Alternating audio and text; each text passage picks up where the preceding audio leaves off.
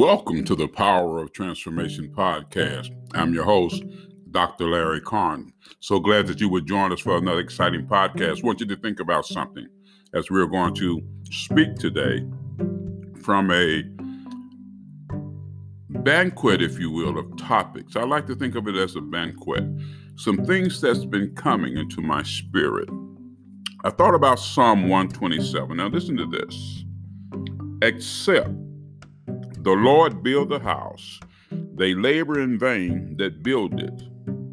Except the Lord keep the city, the watchman waketh, but in vain.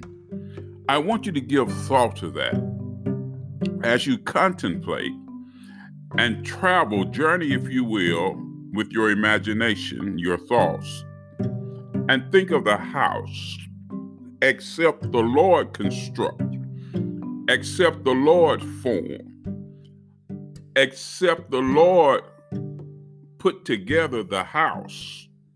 They that intend to build it will be doing it in vain. Think about this, beloved. The scripture tells us that it's a question, really, that's being presented. Know ye not, or do you not know, or don't you know that your bodies you are the temple of God. You are the temple of the living spirit. If we could put it this way, you are the house that God constructs. You are the house that God builds. Therefore, when we try to build, construct the house ourselves, we're doing it in vain. But when we allow the potter to construct the house, the potter to build the house, the potter to shape the house, the potter to put the house together, then anything that tries to come against the house will not be successful because the house is constructed in accordance to the plans, the vision of the architect. You need to listen to me carefully. There's nothing that can come against you that you're not able to endure. There's nothing that can come against you that you're not able to stand. The winds may blow, situations may occur, they may rise, but because God has built the house, no weapon formed against you shall prosper. You better hear me. You better hang on to this. You need to touch yourself right now. Put your hand on yourself, center of your chest, right over your heart, and tell yourself, I am the house that God builds. Therefore, nothing that comes against me, nothing that's opposed to the divine purpose, the divine plan, the divine will of God for me shall prosper. You need to get that in your spirit. Now, listen very carefully. You're the house that God builds, you're the house that God's constructed.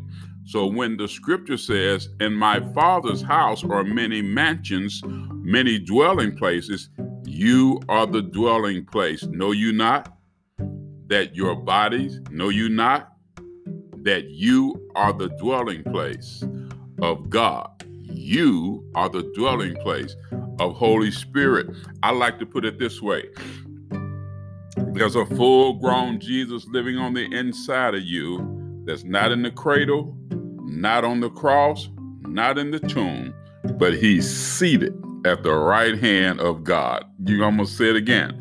There's a full grown Jesus living on the inside of you. You are the house that God lives in. Jesus said it this way I will dwell in them, I will walk among them. They shall be my people.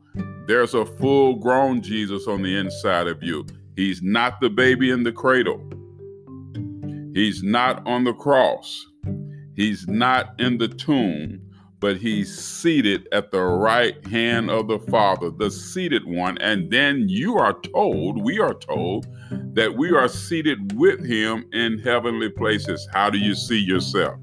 How do you visualize it? What does it mean to you? I said that to say this, beloved. When you're facing things and you're beginning to feel that the opposition the things that are coming against you are overbearing, you must understand that no weapon formed against you can prosper as you as long as you abide watch this now in him. Outside of him we have no victory. But in him we live, in him we move, in him we have our being. Isn't it quite interesting to think that while we live in him, he lives in us? I'm going to say it again. While we live in him, he lives in us. If we cease to live in him, he will cease to live in us. You're the house, you're the temple, you're the dwelling place. But you must be able, listen to me now, to see yourself as God sees you, to see yourself as your architect saw you. You're the house that God builds. You're the house that He shapes. You're the house that He molds. You're the house that He constructs. You're the house that He has put together. And guess what He said about you? That you are fearfully and wonderfully made. I want you to be encouraged today. I want you to know that no weapon formed against you shall prosper. I want you to know that you are the head and not the tail. I want you to grasp the fact and walk in the reality that you are blessed and you're not cursed. I want you to realize that above all things, you are more than a conqueror. You are the house that God has built. I find it quite interesting Psalms 91 is the word of God, and we hang on to that word. But how do you navigate your journey when the plague comes near your dwelling? How do you navigate the journey when you are impacted by that plague? Is the word of God still true? You know it is. There's something that's here that you need to hold on to. It is so vitally, vitally important, and it will assist in sustaining you it will assist in being a buckler and a shield. In Psalm 126, listen to this. It says, When the Lord turned again the captivity of Zion, we were like them that dream. Then was our mouth filled with laughter and our tongue with singing. Then said they among the heathen, The Lord had done great things for them. The Lord had, listen this, done great things for us, whereof we are glad. Turn again our captivity, O Lord, as the heavens, listen, as the streams, excuse me, in the south. They that sow in tears shall reap in joy. He that goeth forth and weepeth, bearing precious seed, shall doubtless come again with rejoicing, bringing his sheaves with him. Listen to this. In the midst of COVID 19. When the pandemic and the plague does come near your dwelling, God will turn the captivity. It won't always be this way, beloved. God will turn the captivity.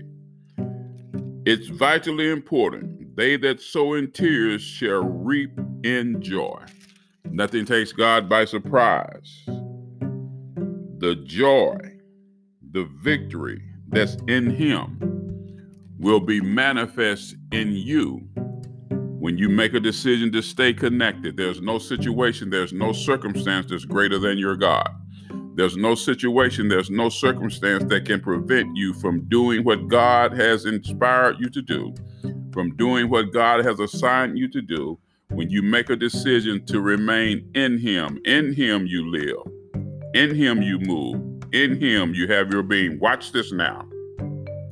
In him you can decree and declare a thing, and it shall come to pass. In him you can speak to the situation. You can speak to the mountain and tell it to be moved and cast into the sea. What if it's resistant for a while?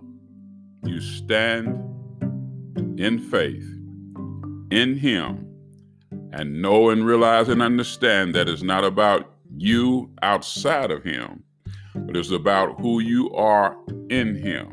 In Him you live, in Him you move, in Him you have your being. Optimum blessings to you. Remember, the greatest and most favorable degree of God is operating and manifesting in your life as long as you remain in Him. I'm Dr. C. Join us again for another exciting Power Transformation podcasts.